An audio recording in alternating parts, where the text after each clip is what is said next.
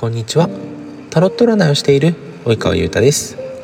9月4日ツイッターに投稿した今日のメッセージカードを使って恋愛占いのアドバイスをしていきます。今回、えー、ピンチを助けてくれた人を好きになった方へのアドバイスとなります。困った時や悩んでいる時ちょうどいいタイミングで助けてくれるという方がいらっしゃるかもしれません。でそういう方にですね一度だけでなく2度3度と助けてもらうとですねその助けてくれた人のことを好きになってしまうということが、えー、あるかと思います。で困った時とか悩んでいる時って自分的にはねピンチだと思うんですよ。で、えー、ピンチになっている時ってえー、精神的にですね結構弱ってしまってどうしたらいいんだろうって悩んでしまったりとかどうやったら、え、この状況抜け出せるのかって悩んで、え、いる状態なので精神的にはすごく弱っているという状態になります。でね、弱っている時にですね颯爽と現れて、え、あなたが悩んでいることをズバッと解決してくれるっていうような人が出てくるとですねそれまでは恋愛対象として見ていない人だったとしてもその助けてくれた姿がかっこよくて好きになっちゃうっていうのがあると思うんですよ。で結構ですねその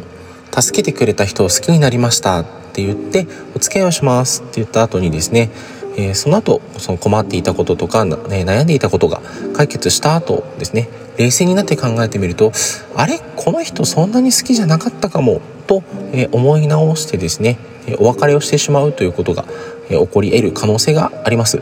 でそれは何でかっていうとですねピンチの時に助けてくれる人っていうのはかっこいいんですよ。先ほども言った通り、え、気持ちが弱っている時に、えー、やってきてくれて、えー、と解決をしてくれるっていう人なので弱っている時にですね自分の悩みを解消してくれた助けてくれたっていうのはすごく嬉しいことだと思いますしその行動してくれた方っていうのはかっこよく見えて見えます。でそのですねかっこよく見えるっていうところと、えー、嬉しい助かったっていうところとあと好きだっていう気持ち、えー、これがですね結構そのピンチの時に助けてもらうと、まあ混ざりやすくなってしまうんですね。でなので助かった嬉しいっていう気持ちと、えこの人のことを好きだっていう気持ちがですね混ざってしまう可能性があるんです。でそうすると、え実はそんなに冷静に、ね、なって考えると実はそんなに好きじゃないなっていう人のこともいやもうこの人大好きっていう風な気持ちになってしまうっていうのが可能性としてあります。近いものだと吊り橋効果って言われてるものですねがもしかしたら近いかもしれません。でその人のことを好きになる、えー、助けてくれた人のことを好きになるとか好きになるっていう気持ちを持つことはとてもいいことだと思いますし、えーと、好きになった人にね助けてもらった方が自分自身も嬉しいと思うんですけれども、えー、その一方、え、好きになるという気持ちを持つ一方でですね自分自身の本心だったりとかその助けてくれた方との関係性という部分をですね、え冷静に見る冷静に考えてみるという視点も、え大切にしていただければと思います。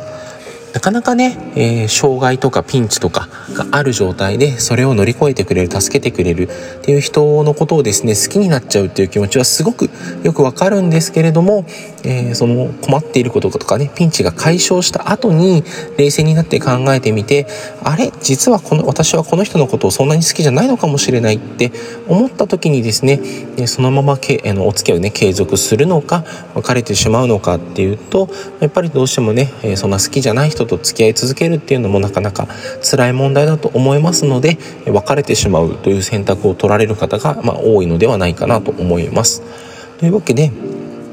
ピンチの時に助けてくれた人を、好きになった方へのアドバイスとしてはですね、好きになるっていう気持ちは大事にしてください。ただ、その一方でですね、自分自身の本心だったりとか、相手の方との関係性というところをですね、冷静に考えるという視点も大事に持っていただければと思います。